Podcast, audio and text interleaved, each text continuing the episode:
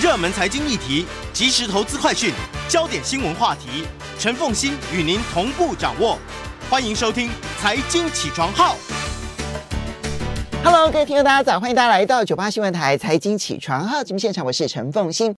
好，回到今天的醒醒脑科学，在我们现场的是脑科学家谢伯让谢教授，他同时也是台大心理系副教授、脑与意识实验室主任。那么，所以他底下。要带博士班的学生，要带硕士班的学生，还要带博士后的这个研究员哦，来研究脑与意识。今呃上上一次的节目里头，我们谈了睡眠可以固化记忆，这是很确定的。但是睡觉的时候可以学新的东西吗？好，上次我们帮大家前情提要一下，大概一两分钟，就是上次我们介绍过，呃，我们睡眠的时候到底 可不可以学东西？那当时呢，在一九五六年，有一家美国的智库 军方的关系的智库兰德公司，他们就是要检验这个事情到底可不可能嘛，所以他们做了一个还当时相对严谨的实验。那他就是把受试者找来，带上脑脑波仪，脑然后记录他的脑波，确定他真的在睡觉。嗯。那等受试者睡着之后呢，他问他一些问题，然后告诉他答案。比方说，他问你说美国第十六任总统是谁？那通常他问他对对方这个受试者不知道的问题，然后不知，然后他就告诉他答案，比方说林肯。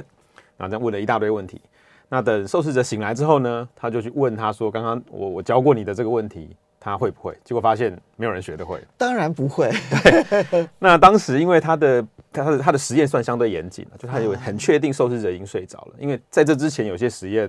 看起来好像成功，都是因为受试者好像根本没睡着。嗯，所以这个是当时相对严谨的一个实验。那就是这个实验一出来之后呢，当时就等于是接近一锤定验了，就打死了一堆卖睡眠学习机的人。对，那当时科学家也也因为他实验还算严谨嘛，就没有继续追下去。那一直要到五十年过后，才开始出现有新的科学家，他们想要挑战这个事情。那后来就发现说，哎，好像有些东西确实可以学哦。那比方说已经学过的东西要复习，这个是可以的。这跟记忆固化有没有类似？对，其实就是记忆固化，就是你在睡眠中趁他记忆固化的时候，你再推他一把，让他固化的更好。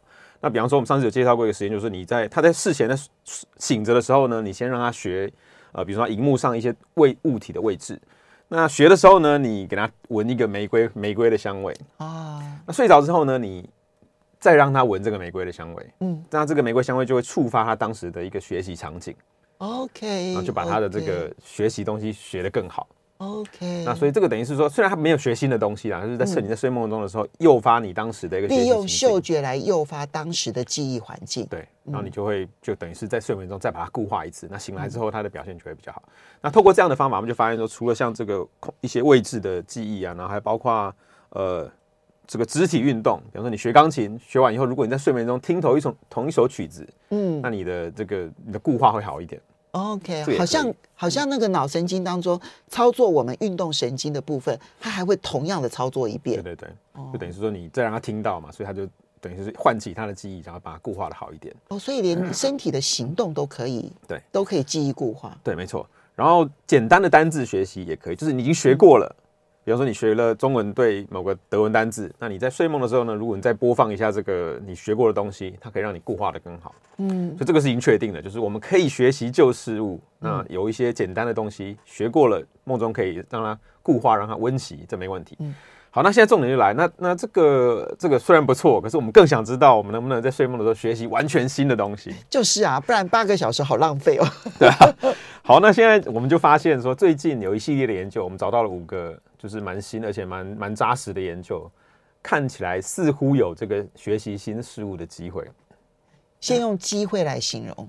对，那其实上我觉得证据已经算相对充足了，就是以这五个实验来看，相对充足了。就是说，呃，实际的应用怎么做还不太确定。哦，好，我我觉得我眼睛一亮。好，看睡觉的时候可以学新东西。对，那我们现在给大家介绍第一个，第一个是在二零一二年，那这个大概十年前，那这是一个以色列团队，他们在呃在。自然自然杂志的一个子期刊《Nature Neuroscience》上发表的，那是非常好的一个期刊。啊、嗯呃，对。当时对，那当时他们做了一个非常简单的实验，就是给你听两种声音。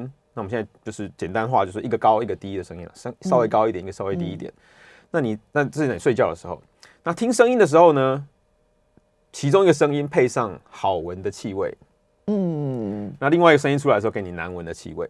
哦。而且他们就想知道说，那你会不会学会这个配对？那这种学习叫做很简单的制约学习。OK，比方说，如果你在真正的日常生活中，每次一个声音出来就是有很很很不好的结果的话，A 配 A plus，B 配 B plus。那假设 A 配到这个 A plus 是不好的，那你就会你就会讨厌这个 A。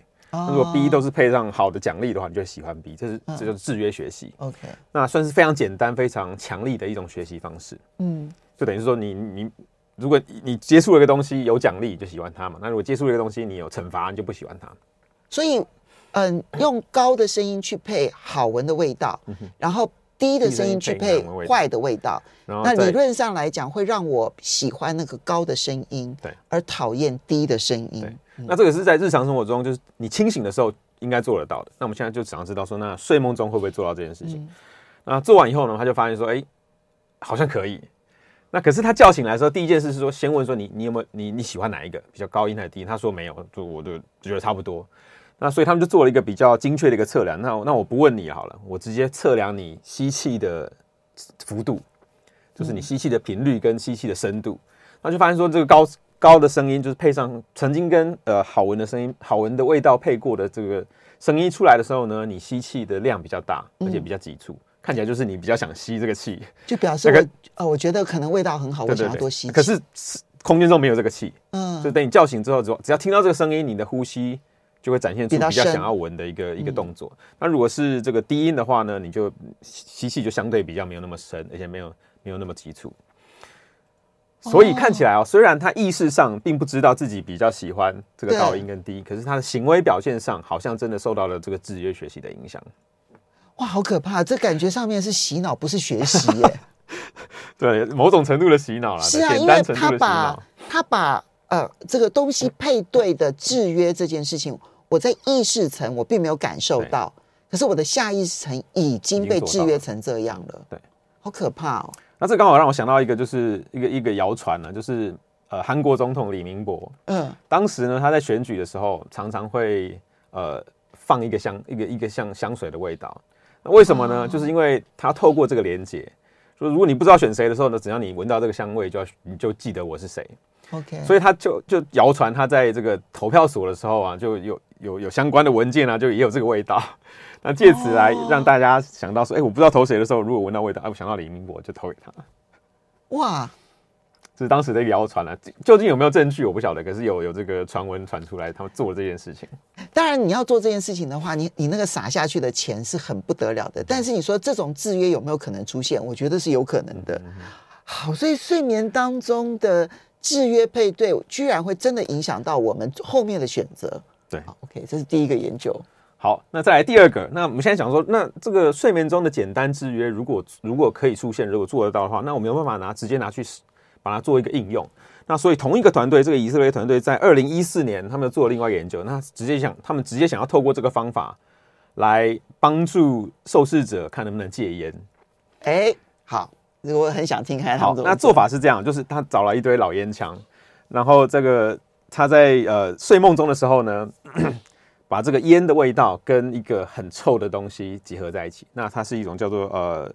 呃，硫化铵就是一种化合物了，闻起来像死鱼，就很臭的味道。嗯，就只要你睡梦中的时候呢，它播放这个烟的味道，同时搭配上臭鱼的臭鱼的味道，死鱼的味道。对，然后他们有分三组实验，一组是在清醒的时候让你做这个事情，嗯，一组是在浅眠，呃，也不算浅眠，就是第二阶段的睡眠，还不到动，还不到这个深眠。就是已经算中中中度睡眠，就是浅眠当中第二阶段。然后第三个是在快速动眼时期做这件事情。嗯，好，那结果很有趣哦，就是在他们才发现，在清醒的时候没有效果。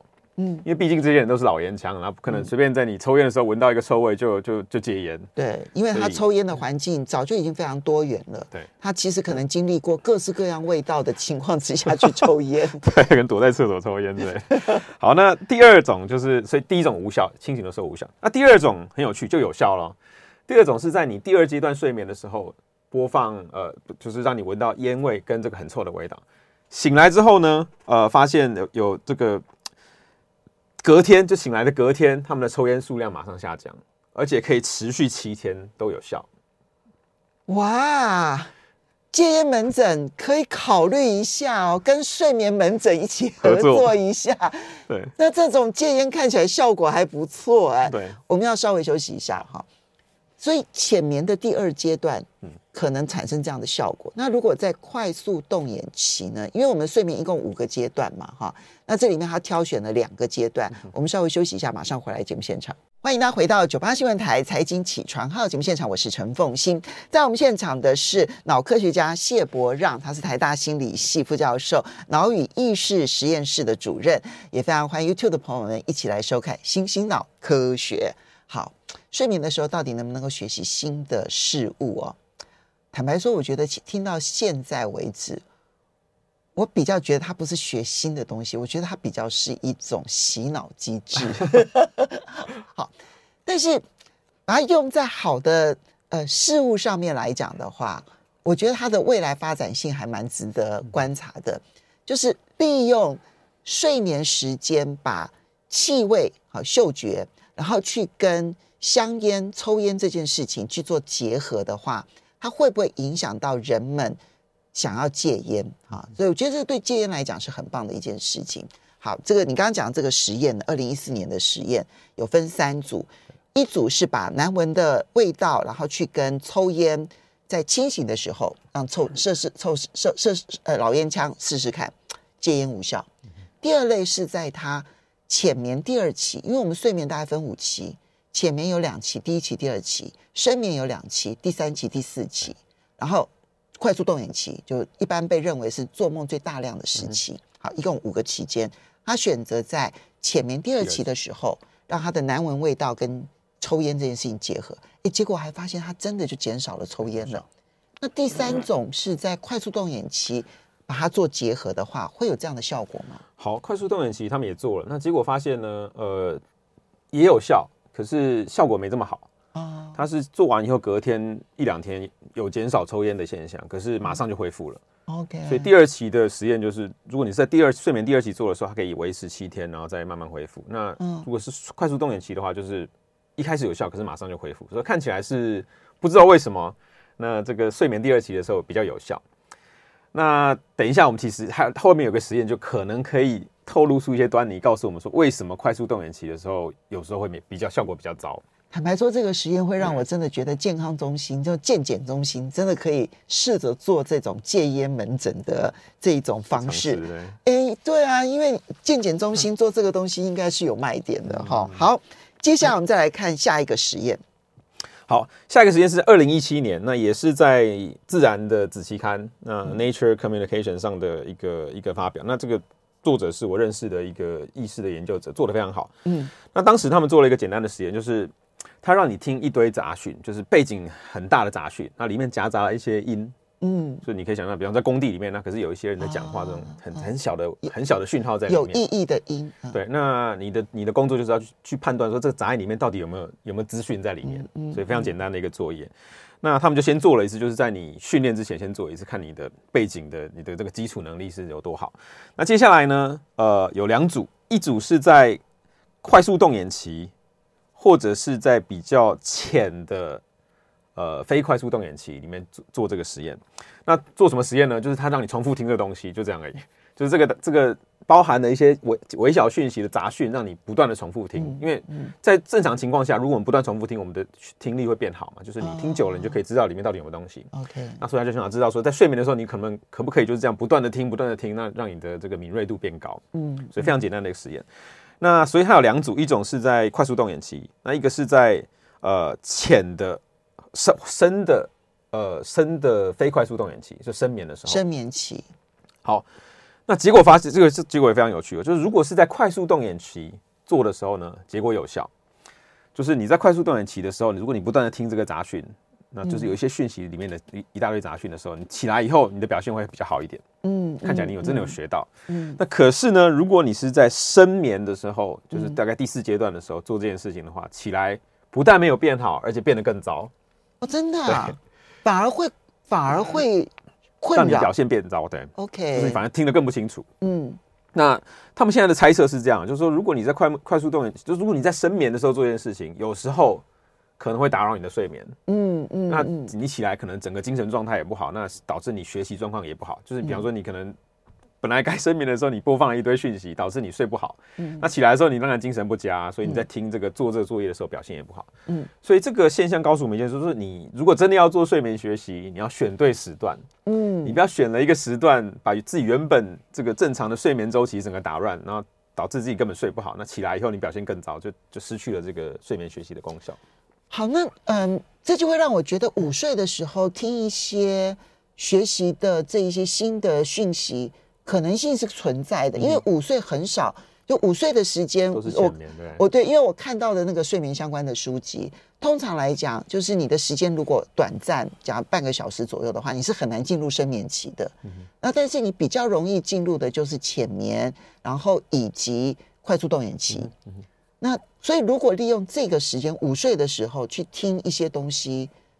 如果你睡得着的话，我觉得就会是很好的一件事。我觉得可能可以试试看，尤其像刚刚我们讲的，有那个第二阶段的睡眠，其实它没并没有非常的深。嗯，那如果像你刚刚说要做这个睡眠门诊或是戒烟的这个治疗，哦、说不定连午睡都可以尝试看看。哦，对，有道理。午睡的时候，先让他真的睡着了，可是他并没有真的睡得很深，因为来不及睡深，然后就让他做这个就是香烟跟臭味的。而且从商业上来说，可能也比较可行啊，因为如果我比方说我是非常忙碌上班族，晚上还要去。实验室做这个事，我就可能做不来。那如果只是中午一个一小段时间，三十分钟去做这个事，嗯、说不定就就比较可以。因为这也会立刻让我联想到，因为我每天一定要午睡的。好，那那这个是 控，然后我是控制狂，时间控制狂这样，我要睡午睡。那我也严格控制不超过一个小时。就我的午睡时间，我会看时间，那我会设闹钟，就是不超过一个小时。那我常常会开着电视新闻，哈，就听着听着就睡着了，哈。诶。我发现我常常在午睡的时候做梦，然后我的梦里头的内容都是在跟别人做新闻上的对话。好，你知道吗？反正你知道，我是新闻工作者，我就一直在跟别人做新闻对话，然后对方好像都不理我，好奇怪这样子。然后后来醒来之后，我才知道我都在跟电视新闻做对话，所以电视新闻是真的有进入到我的脑意识里头。对，只是。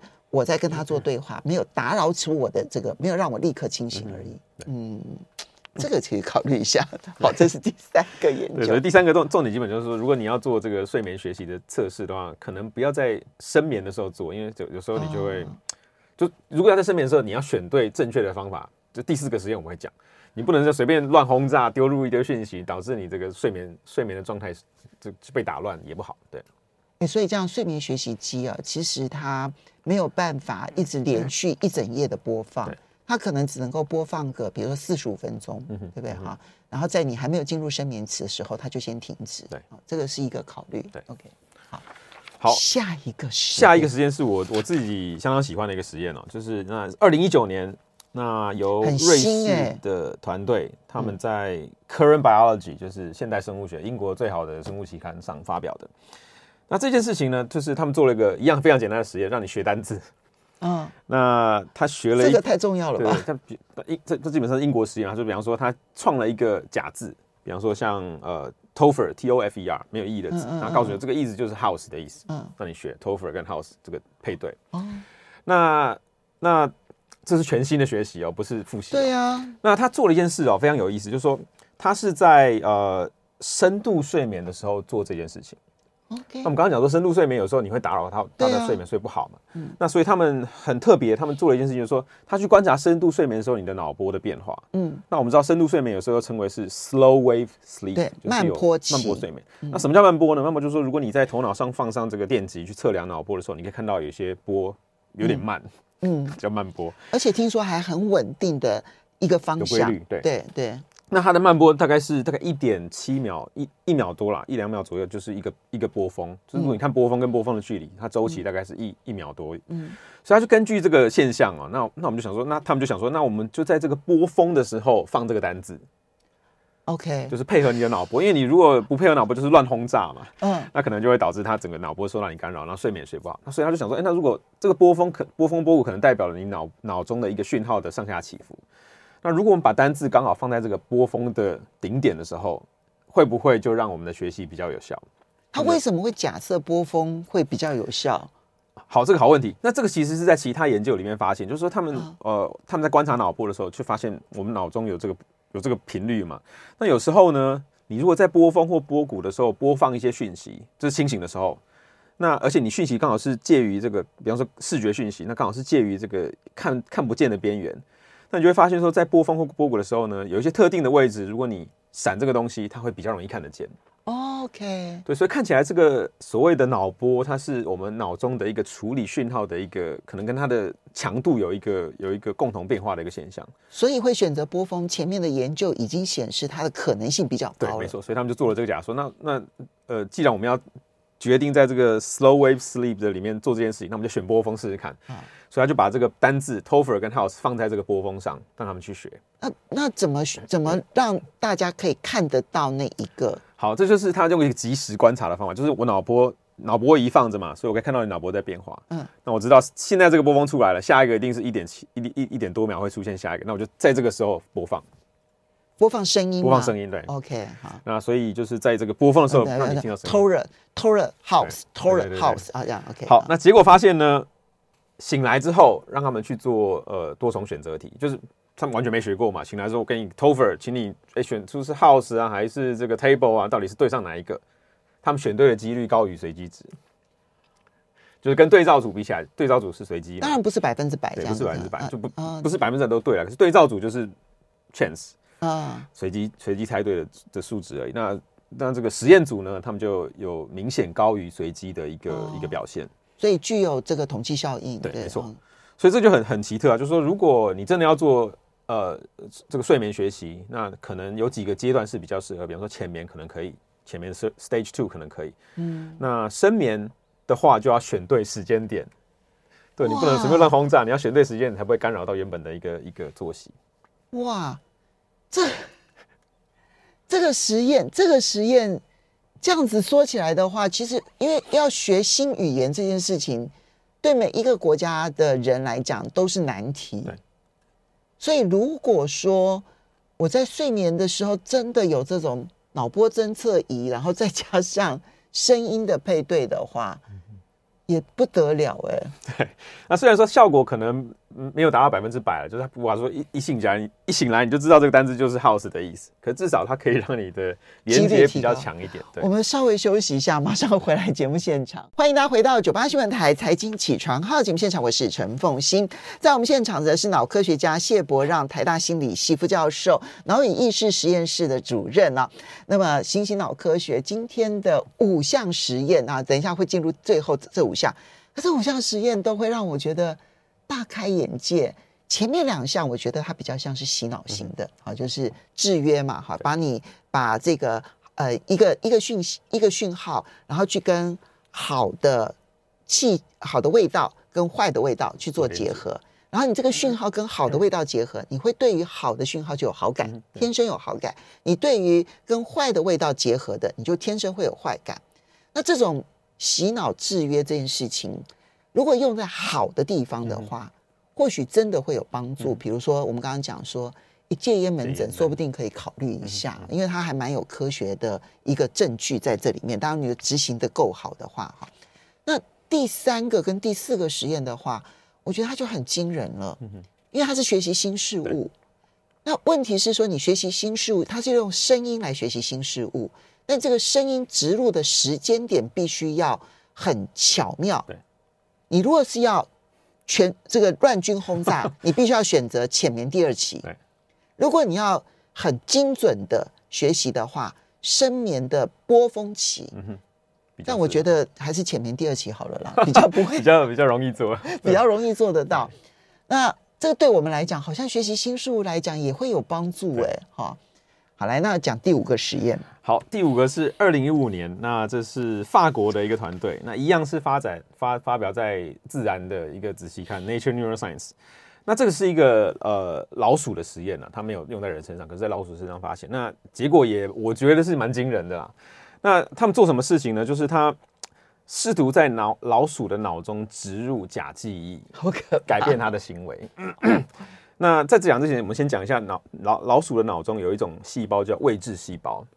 哦，那位置细胞就是说，你如果在老鼠在迷宫里面走走走，让它学习这个环境，哦、那你就会发现说，呃，老鼠的脑中有时候呢，你走到某个定点的时候，某一群或某几个脑细胞就会就会就会活化。那、嗯、走到另外一个地标的时候，另外一群脑细胞就会活化。哦，就是它它看起来有有这个所谓的位置细胞，就每个细胞表征了一个位置。那如果其实人类也有，人类应该也有，可是因为人类里面比较不容易插入这个电极去测试，可是应该是也是有，因为我们有这个跟景象啊、跟位置有关的这个脑区。那他们就发现说，当你老鼠学会之后呢，比方说老鼠学会从 A 点走到 B 点，那中间有好几个，假设有三个地标，嗯，那三个地标各自有对应的神经元嘛。那学会之后呢，如果老鼠去睡觉的时候，这个三个地标的神经元会依序反应。OK，就仿佛他在睡在睡觉的时候呢，老鼠仍然在梦到自己在走这个路径，然后依序这个再回再回放。那呃，在这个呃学学术的这个名词，我们叫做神经回放 （neural replay）。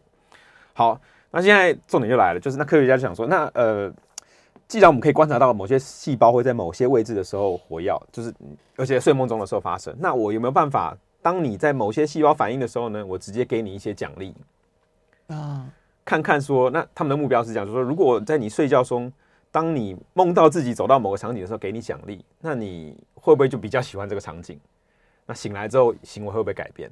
那结果还真的会，所以我们就做了一个实验，就是当你他去观察脑中的细胞嘛，那发现说，当你呃某一个细胞，比方说表征了这个 B 的这个位置或某一个场景的这个细胞活跃的时候呢，我就去刺激你的奖励中枢，大脑中有个奖励中枢，你刺激它就会很活跃、很高兴。那结果就发现呢。这个老鼠哦，原本它做做完刺激实验之前，它喜欢待在某一个特定的角落的，因为它就有自己喜欢的地方嘛。那你做完这个刺激之后呢，它变成喜欢跑去待在那个角落里面休息。我的喜欢地点搬家了。对，没错。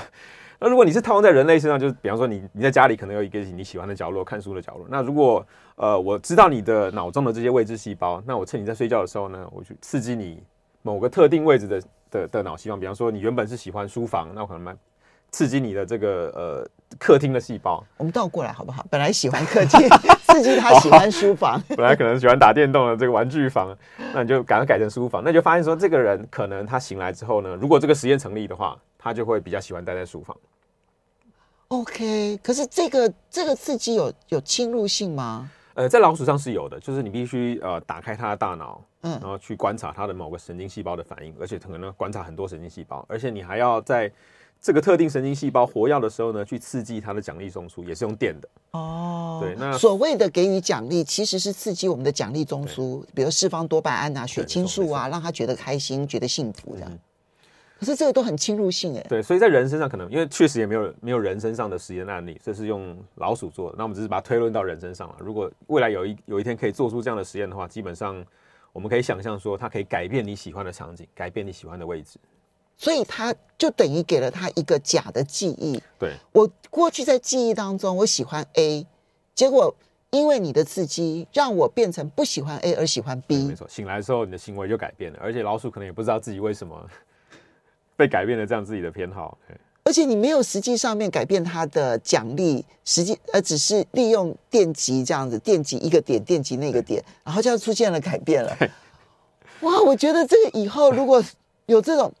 我们，诶，你说完全不会对在人类身上做实验吗？以后如果有一个电极的脑波仪啊戴在头上，这是有理论上是做得到了。比方说像呃马斯克的这个新的脑机界面，那如果它的埋入的位置刚好是位于这些脑区的话，就有机会做这个实验。他现在成立的那家公司 Neuralink 就是在做这件事情，脑机界面的时候就有可能。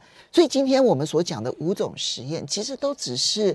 嗯，如何利用睡眠的时候来学习，不管是新的事物、新的制约，甚至于植入这个假的记忆，其实都只是一个开端而已。耶，没错。所以表示说，这一类的实验现在都还在蓬勃的发展。没错，而且刚刚讲的这些实验都是大概近几年才刚刚出来的实验，嗯、所以算是相当最早期的也不过十年呐、啊。对，对不对？那那你你知道，二零一九年像这个在。嗯，就是学学完全新的、全新的事物单字的。那二零一九年呢，才三年前呢。OK，那这里面这里面的这个实验这么多的原因，你的觉感觉是什么？原因是什么？呃，我觉得主要是因为呃，过去五十年，因为刚刚讲过一九五六年这个实验压制了，也就是大家可能产生了一个一个 mindset，说认为这不可能。嗯。那一直到大概两千年左右，开始有人去逐渐挑战这东西。那一开始是发现可以复习的旧事物，那这个时候很多科学家就跳进去说，既然可以复习旧事物，那或许去学习新事物也有可能。那可是，那我们就可以回顾一下，一九五六年当时失败的原因，就是因为他给了他一个太难的题目，他直接让他去学说美国总统是谁，那某一任总统是谁，这个里面牵涉太多的这个要素要学，比方说你要又要听得懂整个语义，对，那你又要听得懂问题，又听得懂结果，所以你等于是一次就给他丢了一个非常难的东西让他去学，当然学不会，一次要他学会跳。对，但事实上他还不会爬，对，对不对？就等于是说，你要，比如说，如果你要测试幼稚园的小朋友有没有学习能力，那结果你丢给他微积分，那发现他学不会，啊、那你就下结论说，哎，幼稚园小朋友没有学习能力，那这个结结论是错的嘛？因为你丢了太难的东西给他。那如果你丢了适当难度的东西给幼稚园小朋友，他一定学得会。嗯、那睡眠学习也是，如果你丢进了适当难度的东西，而且在正确的时间点给他的话，他就有机会学得会。